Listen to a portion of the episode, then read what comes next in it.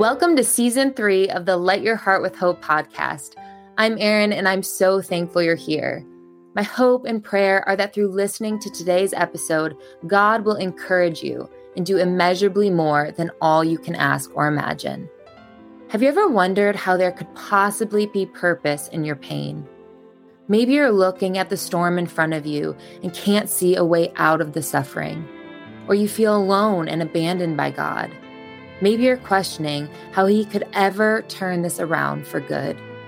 In today's message, Crystal and her son Wyatt share their story and how God walked with them every step of the way, showing them that there was a greater purpose in their pain. They share the struggle and the strength that was birthed through it. And ultimately, they point to the God who is good and has a greater purpose in it all. God has a greater purpose planted in your pain. You may not believe me, and you may not see it now, but I pray that after listening to Crystal and Wyatt, you will have hope that God has a greater purpose in the midst of your pain. When I was pregnant with Katelynn from the very beginning, I remember having conversations with Chris and saying that I felt like something was wrong and I didn't know what it was. And I don't know if it was God trying to prepare my heart for the fact that we wouldn't have her for a long time. But I remember having conversations with him saying, like, if it comes down to a choice between me and this baby, you choose the baby. And I remember him constantly telling me, no, I'm going to choose you. Like, the baby's not here, I'm choosing you. It was something that it just, it was a feeling that continued. And I remember even after I had what we thought was a healthy baby girl that went to doctors and everything, she was ahead of milestones and all this. I remember the feeling that I was going to lose her. And I just don't know how to put my finger on it. But again, like looking back at it, I think God was preparing my heart for the fact that she was not going to be here forever. And I remember going to her bedroom door after she would sleep through the night and praying outside of her door, like, please don't let me walk in there and find her dead in bed it was something that it went on for the longest time. And then when she started to become symptomatic, I just didn't understand like what was happening. I was told that I had a healthy child and then all of a sudden there was symptoms that were happening and with these feelings that I had had from the day that I found out I was pregnant with her. I remember going to the doctor and they were little things that I knew were not right, but doctors didn't want to pay attention to it and I just kept on saying like there is something wrong with her and I don't know what it is, but there's something that's happening I remember the doctors just brushed me off like she's fine, she's hitting all these milestones, et cetera, et cetera, just kind of brushed it off. Then eventually, when we did get the diagnosis, and there was apparently something wrong, like where doctors were starting to take notice, and her physical therapist said, like, she needs to go to a neurologist like today. I can't say that you're completely prepared ever for that. And no matter what God was working ahead of time, I wasn't 100% prepared, but I almost didn't feel like I had everything ripped out from underneath me when I got that news. I know that the delivery from the doctor was it was a horrible delivery of the news. I think it was his first time having a terminally ill patient, being a neurologist. He was still new and he didn't know how to have the bedside manner for it. And I think that was really only the hardest part because I knew in my heart God was leading me to an understanding and making me prepare myself for the fact that I was going to lose her. But then Chris did not have as strong of a faith as I had. And just, he did not know how to deal with it. And so I don't know if the reason why I was given this feeling was so that I was prepared because I was going to have to carry the weight of my grief, his grief, and taking care of her. I was mad, but I don't know that I was completely mad at God and saying why, because he had already shown me some sort of window into the fact that she was going to be gone and stuff. And so I just remember like pulling up my big girl pants and it's like, you've got to do this for her. And then I had Wyatt was only 15 months older than her. And so I had uh, two toddlers. I had one that was regressing and losing abilities, and I had another one that was confused, didn't understand what was happening with his sister. And I think those were really my hardest moments were just watching my kids of Katelynn was looking at me and trying to understand why she was losing these abilities, then having Wyatt he was scared to even get a cough at that point because his assumption was like sick meant sick that you're going to die. And it's like all these things that I didn't know how to deal with with a two year old and a three year old that are questioning what is happening. It was just a, it was a bumpy road of not understanding why this was happening, but it's like in the same sense, my heart was prepared for the fact that I wasn't going to have her. And so the five years and eight months that I had her seemed like a gift because of the fact that I felt from the very beginning when I was pregnant with her that I was going to lose her. If I hadn't had that glimpse, I don't know how I would have dealt with it with everything else that was going on because I had Chris that was, he was questioning so many different things and he was mad like just mad and angry and he didn't have a deep relationship with god at that point and so he was angry and why would i want to have a relationship with god? And the fact that he's doing this to me and is like he had a lot of guilt of is this a punishment for with chris and his military background and being in war and obviously there's not pretty things that happen there. And he said like is this a punishment on me that she's receiving? And it's like why would god punish her for the things that you've done? That's it doesn't even make sense. And it's like it's fine to be mad at him but it's not you that is doing this to her. And it's like this is her journey and her walk. And i know like after we lost her um, Chris hit a really just a deep point of heavily drinking, still no relationship with God. He was still mad. And um, I remember looking at him at one point, and he was supposed to have left on a deployment within, it was only a few months after she was diagnosed. And so he was home with us a little bit. And then she ended up in the hospital with an emergency surgery for her G tube because she was having some different complications. And um, I remember his unit was being really not understanding at the point. Um, they said because she was in a military hospital, he was supposed to go out in the field and be training. And she was inpatient in the hospital waiting for her surgery date. And um, they wanted him to go out into the field where he would be hours away and out in the middle of nowhere without a cell phone. And I remember them telling him, well, you can take a cell phone call and if you have to get back for surgery then you can get back. And it's like in what world does a cell phone battery last a week or whatever it is that he needed it to? And it's like we're in a military hospital. You guys can call and check. We have a terminally ill child that's getting ready to go in surgery. I've got a 3 year old sitting here with me in the hospital and i just said i can't take care of all of this by myself. And then his unit started to kind of understand things and then they had him um, out in the field with a loaded weapon and stuff. And i at one point had to tell them like he is not in a good place and everything that's going on with the news that he's gotten and he had already been in an accident. We had come close to being able to lose him. We lost a driver in that explosion and chris was injured. And it's like to have everything that's already happened and now we've gotten this news only a year later that our child is going to um, die.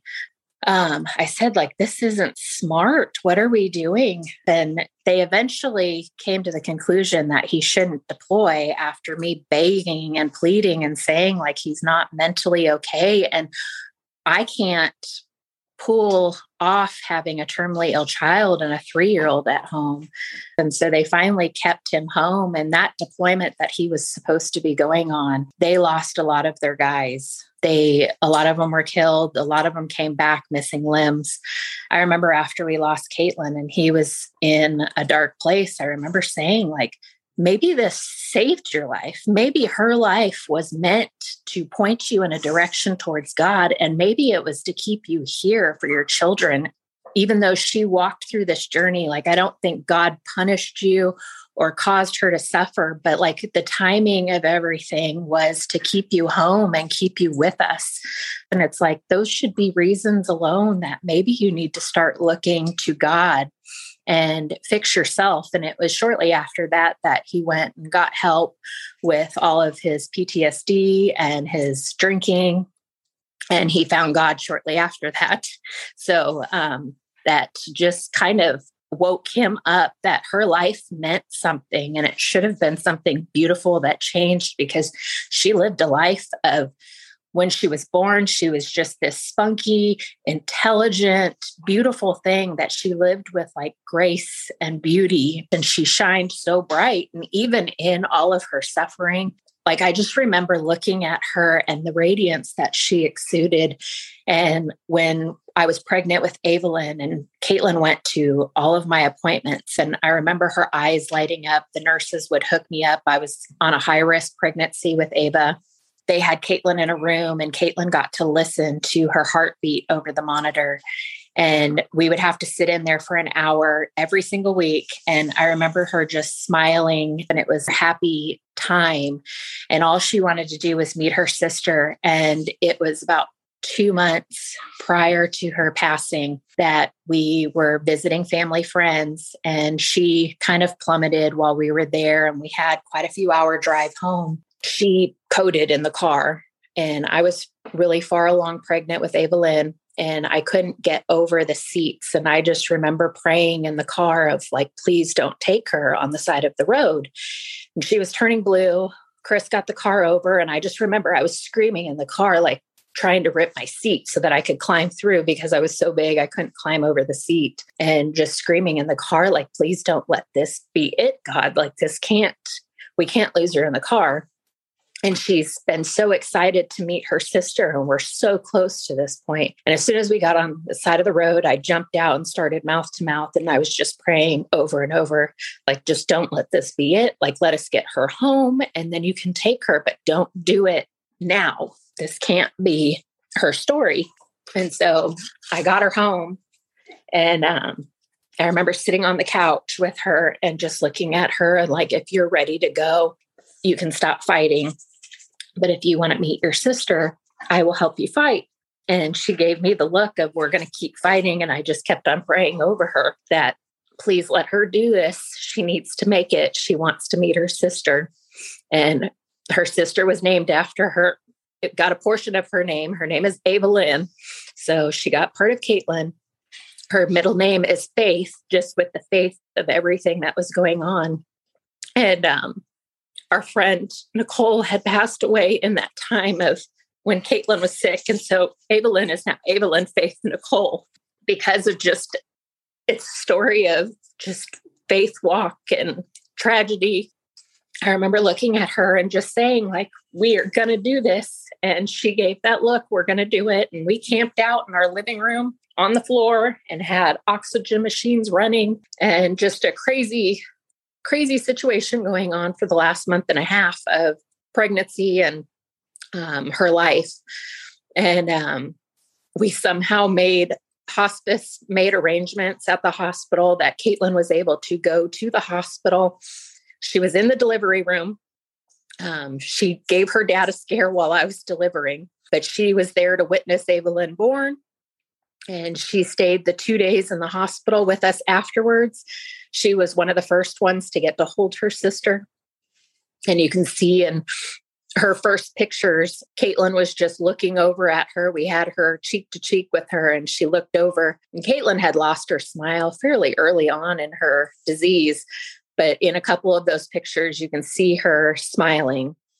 And um, she made it four weeks after Evelyn had made it, she got to what we call babysit. Um, I would let her lay in bed and I'd leave the room and let the two of them just lay in the bed together. And she just was so happy with all of that. And then she finally felt it was her time to go four weeks afterwards. And um, I remember when she finally did take her last breaths and we prayed over her with the coroner and stuff. And I remember Wyatt had left the house and I didn't have any other kids in my house. And I could actually hear somebody say, Mommy. And it was a girl's voice. And so I don't know if it was Katelynn just saying, like, Mommy, I'm okay. But it was, I mean, it's just such a crazy walk and like the the strength that she had and what she knew that she was bound determined to meet that sister that she pushed through all of it. So I won't go into details of things in my life prior to being married and my kids, but I can just say that there were some super dark times in my life. And if you allow God to come through to you, if you don't ignore those things, He can pull you out of some of the deepest trenches.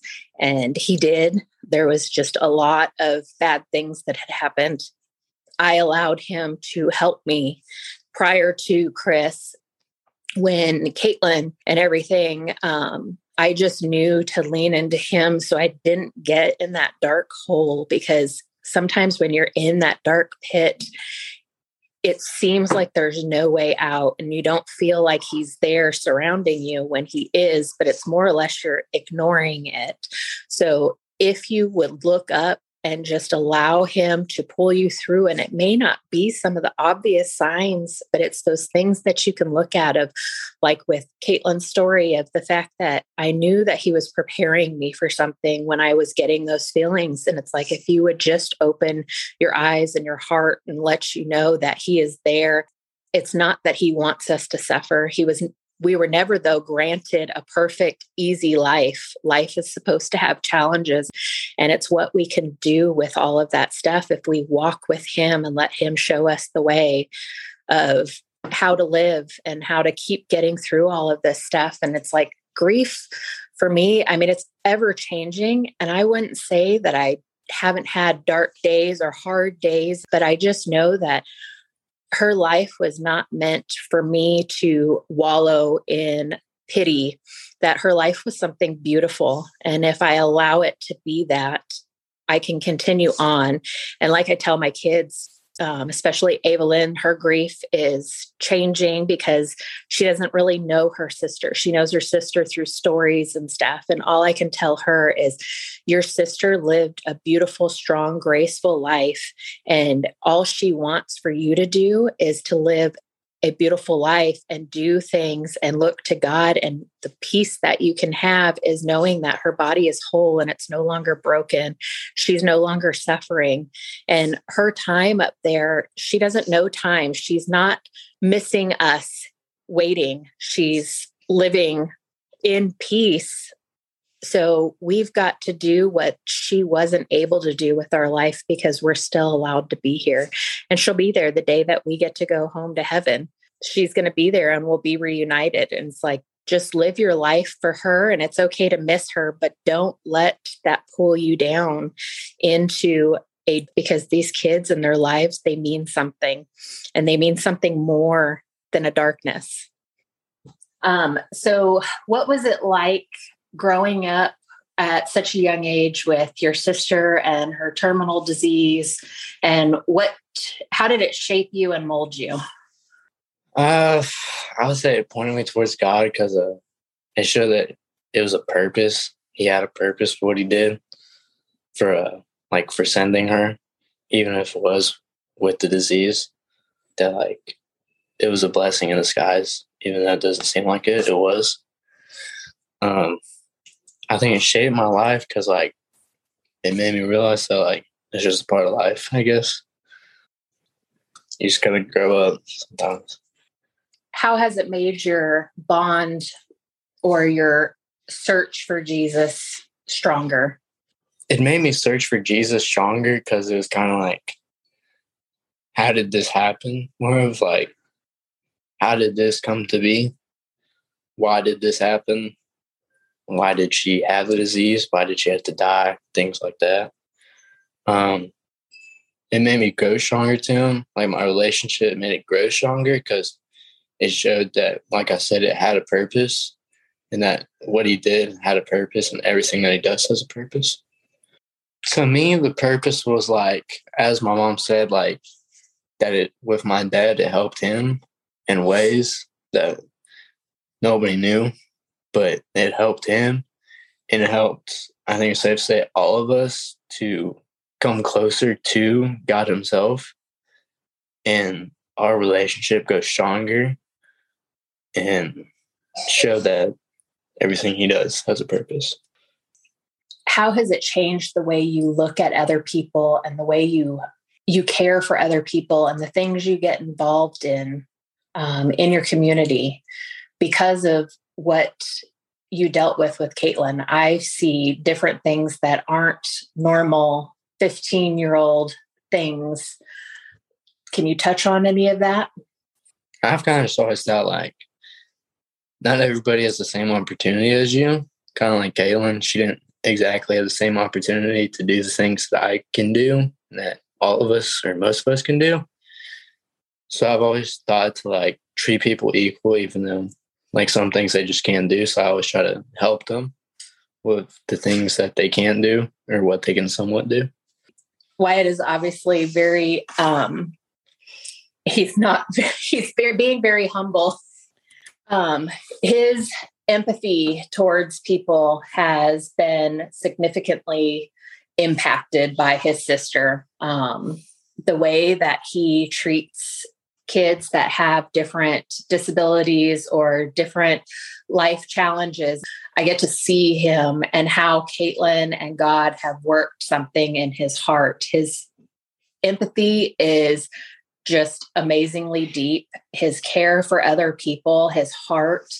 He is somebody that I can't believe at 15 the way that he thinks about other people and the godly way that he acts towards others, whether it's just family, friends, or kids in school, and the things that he goes above and beyond with all these other people that you would think as a, I mean, this was in middle school and high school, um, just to see the way that he treats people, no matter how different they are and kind of the kids that maybe people a lot of kids don't pay enough attention to his empathy towards them and getting involved in things like the Special Olympics and stuff. It's the second that he finds out mom's doing something with that, he is the first one to volunteer to be a part of those things. And in class, and a girl that's in a wheelchair and going up and helping her from class to class without being asked. It's just those things. And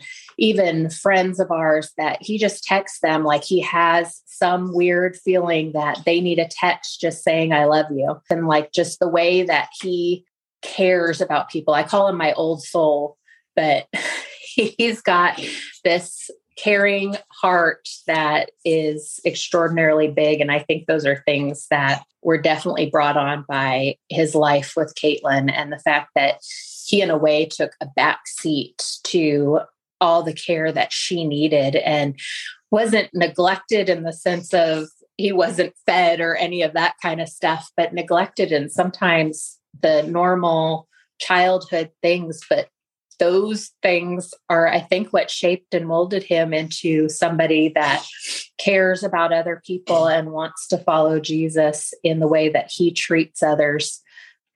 Wyatt is somebody that I think is beyond his years and doesn't realize it half the time in the way that he cares for people and his search for search God in his life. I look towards Jesus and look into him, maybe read the Bible, maybe a verse a day, whatever it is, whatever you feel comfortable with, a page a day, whatever. Pray to him, talk to him, talk to anybody really, because I know that keeping that stuff balled up isn't the best thing that you really want to do. So talk to somebody, talk to God, pray to God, read God's word, worship God, all that stuff. Look on the bright side of life. Make Jesus and God the center of everything. And just remember that you're not alone in this struggle. And I know it can feel like you are, but you're really not. And if you can focus on Him, it will get you through this. And reach out to other families that are going through or have been through this. I think that was one of the biggest things in my journey when I did get hooked up with some of them that had already lost their children or were a little bit ahead of us on that journey, having them as a support system along with my faith that everything was going to be working out the way that it was supposed to. And it, although it was not my choice of this type of a journey to walk, it was the path that we were going to be on just accepting that and looking to Jesus to help walk alongside and having those other families that had been through it to know that you can make it. God's purpose for your life cannot be thwarted. No pain can change his plan. No brokenness can change his ability to bring breakthrough. No mistake can change his abounding mercy. Your suffering cannot change the saving grace of Jesus. Your story is held in the palm of his hand. He will not let you go. He will not leave you in your suffering. He has a greater purpose in your pain. Thank you so much for being here. I hope that Crystal and Wyatt's story encourage you to share your own story. You matter. Your life matters. And your story can make an impact that matters for eternity. Make a difference today for someone who is fighting for their tomorrow.